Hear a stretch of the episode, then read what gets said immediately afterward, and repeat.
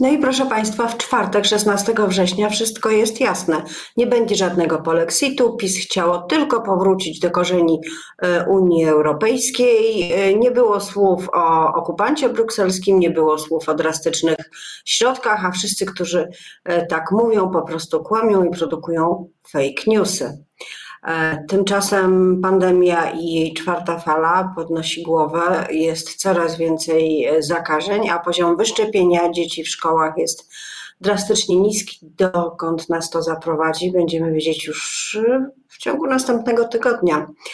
A wczoraj Marian Banaś e, ze swojego wypowiadanego zimnym tonem e, przemówienia w Sejmie uczynił prawdziwy spektakl. Co z tego wynika? O tym już za chwilę będę rozmawiać e, z moim gościem, Zuzanna Dąbrowska. Dzień dobry. Moim gościem jest poseł Lewicy Przemysław Koperski. Dzień dobry. Dzień dobry, witam. Wczoraj pan miał e, wystąpienie na sali plenarnej w imieniu Lewicy właśnie w sprawie e, raportu Mariana Banasia, czy właściwie wyników kontroli Najwyższej Izby Kontroli w sprawie tak zwanych wyborów e, kopertowych. To przemówienie robiło duże wrażenie, bo tak jak wspomniałam, było wygłaszane dość takim oszczędnym, e, zimnym e, tonem, ale chyba nie na wszystkich robiło wrażenie, bo posłowie PiSu opuścili salę.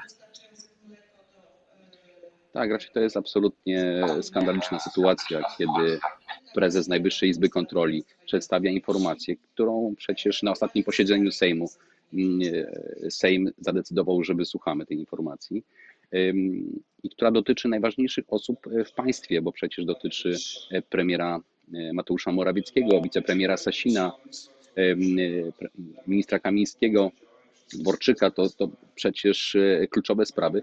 Tym bardziej, że przecież w kwestii wyborów kopertowych, a tego dotyczyło wystąpienie prezesa Banasia, również głos zabierał wicepremier Kaczyński, który mówił, że to na jego przecież zlecenie te wybory były organizowane.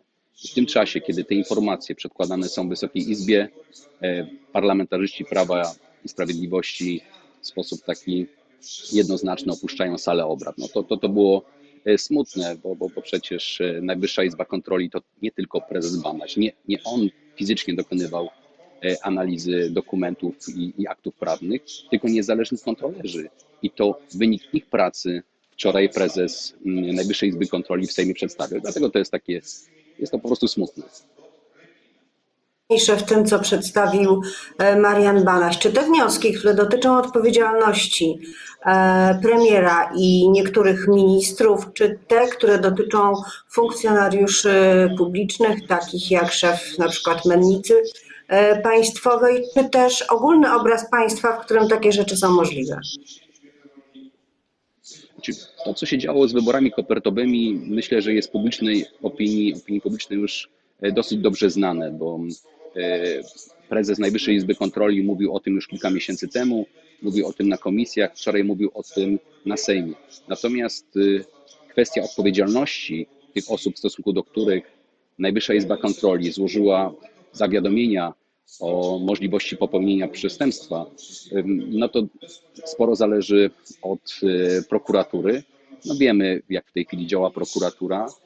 Większość tych wniosków, które składane są przez Najwyższą Izbę Kontroli, przez prezesa, jest oddalanych, ale wtedy w procedurze jakby zaskarżenia e, sprawa trafia do sądu i w kilku przypadkach, e, kluczowych przypadkach, sąd nakazał e, zajęcie się tymi sprawami prokuraturze. Myślę, że podobnie będzie w sprawie wyborów kopertowych. Natomiast to są rzeczy ogólnie znane, wiemy jak to wygląda. Natomiast są pewne obszary, o których opinia publiczna jeszcze nie wie i, i co jest niezwykle jakby niepokojące i bulwersujące wręcz. Przedwczoraj odbyła się Komisja do Spraw Kontroli Państwowej, gdzie e, prezes e, Marian Banaś złożył wniosek o odwołanie swojego zastępcy, e, wiceprezesa Dziuby, zarzucając mu, że... nie usłyszałem pani redaktor. Zastępcy mówiło się już wcześniej. Tak, ale y, ten wniosek był oficjalnie y, rozpatrywany na mm, ostatnim posiedzeniu Komisji do Spraw Kontroli Państwowej. I zarzut, który został postawiony przez prezesa Najwyższej Izby Kontroli, dotyczy próby zerwania kworum na kolegium, kolegium Najwyższej Izby Kontroli. Artykuł 202 y, Konstytucji mówi o tym, że Najwyższa Izba Kontroli działa w sposób kolegialny.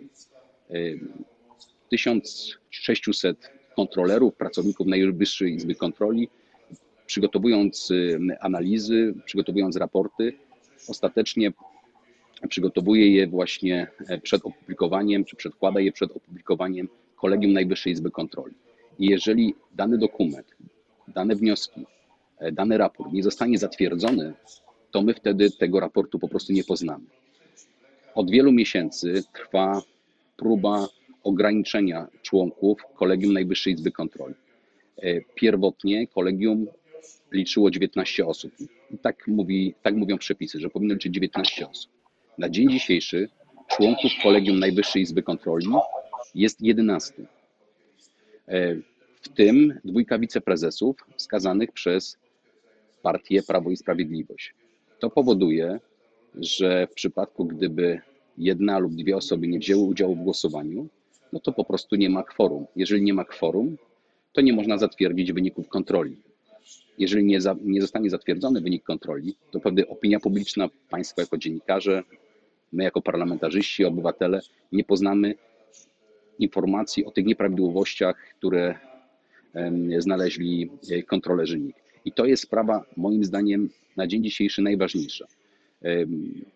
Prezes Izby Kontroli kilkukrotnie próbował mm, obsadzić te wakacje. Jaki był efekt obrad?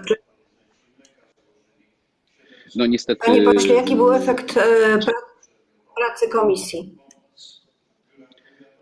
Mm, siedem osób było przeciwko odwołaniu wiceprezesa Dziuby. E, to byli parlamentarzyści mm, koalicji rządzącej.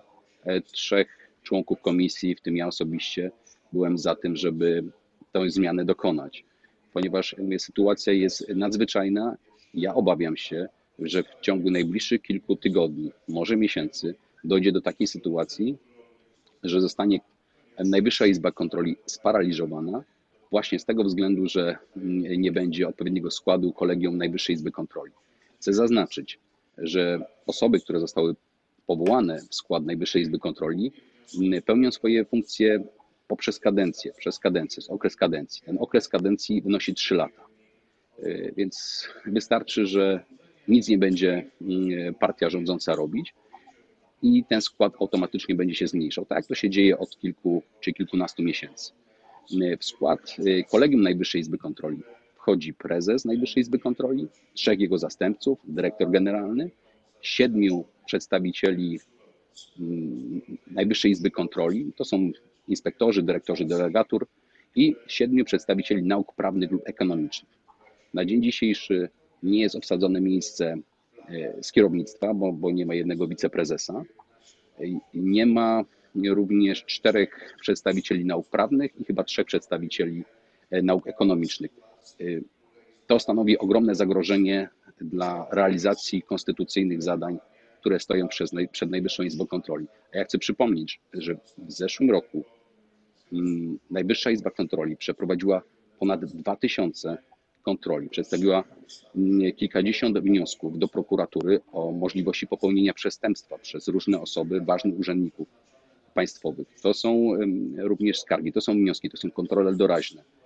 Bez tych raportów nie dowiedzielibyśmy się o, o, o wielu ważnych rzeczach, w tym między innymi o, o nieprawidłowościach związanych z wyborami kopertowymi i z tym, że bezprawnie wydano 76 milionów złotych, bezprawnie zlecano polskiej wytwórni papierów wartościowych realizację mm, druku kart wyborczych, bezprawnie e, żądano od Poczty Polskiej ściągania danych osobowych z jednostek samorządu terytorialnego, no to, to wszystko wiemy dzięki właśnie kontrolom Najwyższej Izby Kontroli.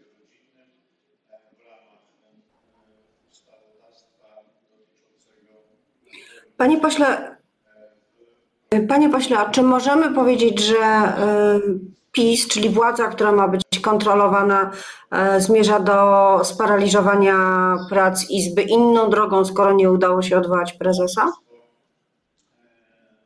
Myślę, że ten wniosek jest jak najbardziej uzasadniony. E, moje obawy, które miałem początkowo, powoli się potwierdzają.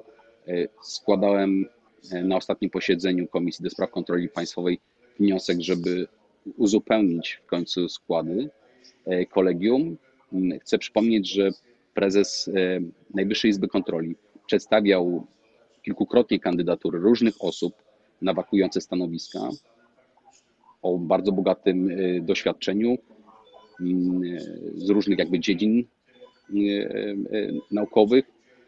I pomimo tego, że same osoby nie wzbudzały większych zastrzeżeń, to jednak większość, którą stanowią parlamentarzyści Prawa i Sprawiedliwości, odrzucało te e, propozycje Najwyższej Izby Kontroli, a nie przedstawiają, nie przedstawiają swoich. Więc pani redaktor, to co pani powiedziała, wydaje mi się, że, że ma odzwierciedlenie w rzeczywistości e, i w ciągu najbliższych paru miesięcy możemy mm, spotkać się z całkowitym zamrożeniem prac Najwyższej Izby Kontroli. A to nie jest jedyna instytucja kontrolna, która jest powoli paraliżowana przez e, rząd Prawa i Sprawiedliwości, ale najbardziej spektakularna, ponieważ od lat również regionalne izby obrachunkowe borykają się z ogromnymi problemami. Mm, W ciągu ostatnich trzech lat blisko 300 osób odeszło, ponad 300 osób odeszło z regionalnych izb obrachunkowych ze względu z doświadczeniem, kontrolerów z ogromnym doświadczeniem, ponieważ nie ma środków finansowych, żeby podnieść im wynagrodzenia, nie ma środków finansowych na szkolenia i, i również ten obszar jakby kontrolny naszego państwa y, y, staje się z roku na rok coraz słabszy. Widać, że mm, y, jeżeli chodzi o instytucje kontrolne, to y, partia, rząd Prawa i Sprawiedliwości y, traktuje je po macoszemu, a najchętniej w ogóle nie pozwalałaby chyba na funkcjonowanie w sposób należyty tych instytucji. Na koniec pytanie y, o lewicę, bo wydawałoby się, że wszystko jest, co być powinno. Y, Spora reprezentacja parlamentarna posłów, którzy y, choćby tak jak pan w państwowej, ale bardzo słychać wnioski dotyczące różnych sfer, posłów lewicy, pytania, interpelacje i tak Są protesty społeczne. Budżetówka domaga się podwyżek. Zdarzają się nawet udane strajki płacowe. Wydawałoby się, że wymarzona sytuacja dla lewicy, no a w sondażach 6%, 8%, ani nie ma zwyżki, ani nie ma też żadnego przełomu, który by wskazywał, że mogłoby do niej dojść. Co się dzieje? Pani redaktor, ja mogę powiedzieć, że my, no to, to, to są em, rzeczy, które nas martwią. Dla mnie osobiście to są smutne informacje. Y, Ja nie jestem w stanie powiedzieć, że, że dzisiaj jeden sondaż mówi, że mamy 10%, a jutro któryś sondaż mówi, że mamy 6%, się tym nie martwię. Nie, ja jestem mm, parlamentarzystą, który mówi martwię się tym, bo wierzę, że te sondaże, średnie sondaże jednak odzwierciedlają to, czy sympatie, czy identyfikacja z daną formacją parlamentarną jest większa, czy też mniejsza. To, co możemy robić, to, to mm, jeszcze bardziej być aktywni w naszych regionach, jeszcze mocniej mm, sygnalizować to, co dla nas jest ważne y, i starać się y, y, odzyskać to zaufanie tych osób, które, które mm, spoglądają teraz na inne reprezentacje, reprezentacje parlamentarne. Natomiast to, co jest jakby kluczowe, to, co jest najważniejsze, to żeby jednak w naszym państwie wygrała demokracja, żeby przywrócić pewne standardy mm, europejskie w naszym kraju, to jest myślę kluczowe. A mm, e, poparcie dla poszczególnych partii politycznych, no dzisiaj jest takie, wierzę, że przed wyborami parlamentarnymi mm, to poparcie dla lewicy będzie większe, bo, bo jesteśmy e, dobrą drużyną, która nie zmienia poglądów e, z dnia na dzień, jesteśmy stabilni i gwarantujemy, że oprócz standardów demokratycznych będziemy również e, pierwszej kolejności e, patrzyli na to, żeby mm, w centrum uwagi państwa był zawsze człowiek. Nie instytucja, a właśnie człowiek. No ale nie ma. Była taka trójka: Adrian Zandberg, Robert Biedroń, Włodzimierz Czarzasty, która wspólnie prezentację, która teraz jest w Sejmie, ale trójki już dawno nie ma, nie widać ich razem i w ogóle szczerze mówiąc mało widać Zandberga, mało widać Czarzastego, jeszcze czasem w mediach udziela się Robert Biedroń. Zabrakło liderów? Y, no, trzeba mieć, y, pani redaktor, świadomość również tego, że my jesteśmy partiami demokratycznymi i te partie demokratyczne mają swoje procesy wyborcze. Y, Po wyborach jest partia Razem i kierownictwo partii Razem się zmieniło. Natomiast liderzy są liderami naturalnymi. Oni na pewno są zauważalni dla, dla osób, które obserwują to, co się dzieje w Sejmie. Adrian Zarberg jest w pracach parlamentu bardzo aktywny.